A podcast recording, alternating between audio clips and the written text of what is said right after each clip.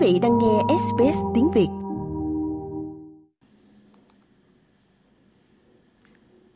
Vào ngày chín tháng mười, hai ngày sau các cuộc tấn công của Hamas vào miền nam Israel đã dẫn đến cuộc chiến Israel và Hamas kéo dài đến nay, nhóm hành động Palestine ở Sydney, Palestine Action Group in Sydney, đã kêu gọi một cuộc biểu tình đoàn kết với Gaza. Những lời cáo buộc về những gì được nói ở cuộc biểu tình đó hẳn đã lan truyền khắp toàn cầu. Các đoạn video cho thấy những người biểu tình tụ tập bên ngoài nhà hát Opera Sydney, nơi cờ Israel đã được Hiệp hội Do Thái cho Úc chiếu lên.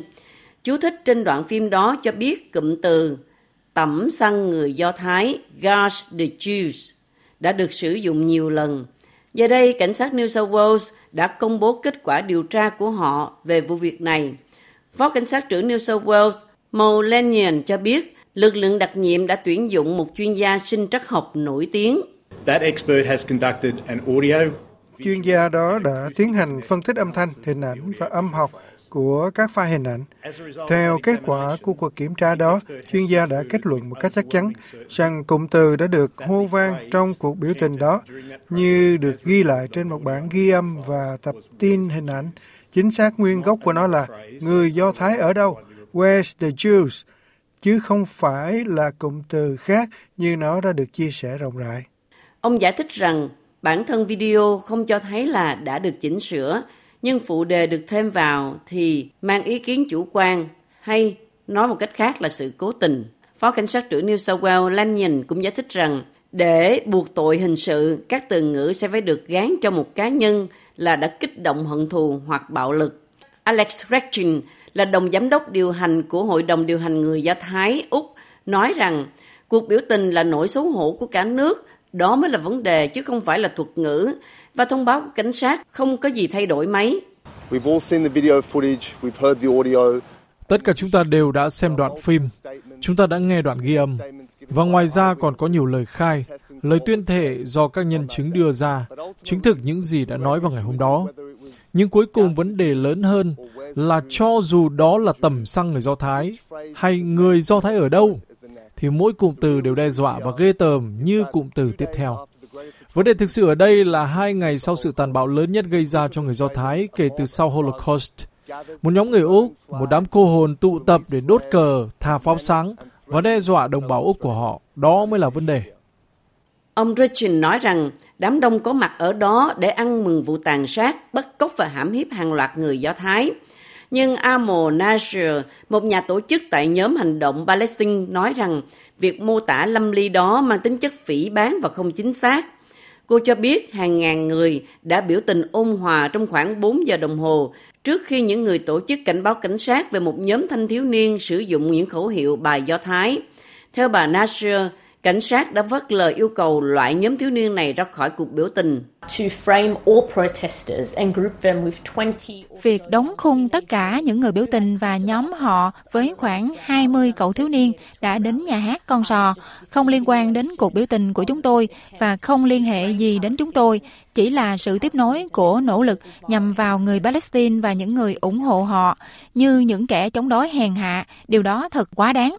Bà Nasser cho biết bà và những người khác tại nhóm hành động Palestine đã kêu gọi cuộc biểu tình để đề phòng điều mà họ mô tả là cuộc diệt chủng bạo lực của Israel ở Gaza.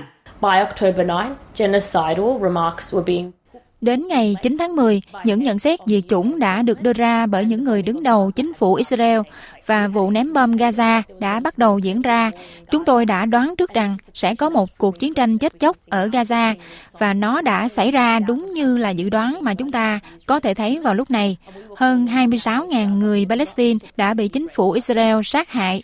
Vào ngày hôm đó thì chúng tôi kêu gọi chính phủ của chúng tôi không hỗ trợ chính phủ Israel và bảo đảm rằng sẽ không có chiến tranh ở Gaza sẽ diễn ra, nhưng thay vào đó thì chính phủ của chúng tôi muốn thể hiện sự ủng hộ đối với chế độ phân biệt chủng tộc bằng cách chiếu lá cờ của họ trên nhà hát Con Sò. Mặc dù vào thời điểm đó, cuộc xâm lược trên bộ của Israel vào Gaza vẫn chưa được bắt đầu, đến ngày chín tháng mười, Liên Hiệp Quốc báo cáo rằng gần năm trăm người Palestine, chính xác là bốn trăm chín mươi ba người đã thiệt mạng bởi các cuộc không kích của Israel. Theo văn phòng điều phối các vấn đề nhân đạo của Liên Hiệp Quốc, Con số đó bao gồm hơn năm mươi người thiệt mạng vào ngày hôm đó tại một khu chợ ở trại tị nạn Jabalia. Bà Nasser nói rằng sau cuộc biểu tình ngày chín tháng mười đã có những hậu quả nghiêm trọng đối với quyền tự do dân sự cũng như hình ảnh của người Ả Rập, người Palestine và những người ủng hộ họ. Sau đêm đó, cảnh sát cân nhắc việc sử dụng các quyền lực hiếm khi được sử dụng để hạn chế các cuộc biểu tình có thể diễn ra sau đó, và chính quyền tiểu bang đã thông qua luật giúp việc truy tố trở nên dễ dàng hơn đối với những phát ngôn mang tính thù hằn. Vào thời điểm đó, thủ hiến New South Wales Chris Minns đã lên án những cảnh tượng diễn ra, và ông vẫn giữ nguyên quan điểm đó ngay cả sau thông báo của cảnh sát khi nói rằng đó là cuộc biểu tình bạo lực và phân biệt chủng tộc. Nhưng Gillian Segal, đồng giám đốc điều hành của Hội đồng điều hành người Do Thái Úc, muốn thủ hiến đi xa hơn nữa. Nó thực sự tùy thuộc vào chính phủ như lời khuyên của họ. Tại sao họ không thể hành động? Tại sao họ cho rằng không có đủ bằng chứng? Rằng bạn phải thực sự xác định danh tính của các cá nhân mà không phải là truy tố một nhóm với những gì đã xảy ra. Nếu luật phải thay đổi thì đó là điều phải thay đổi. Và nếu việc chứng minh là quá khó khăn cho cảnh sát thì điều đó cũng phải được sửa đổi. Chính phủ New South Wales hiện đang tiến hành một cuộc đánh giá khác về luật phát ngôn thù hận. Like, share, comment. Hãy đồng hành cùng ét bê ét tiếng Việt trên Facebook.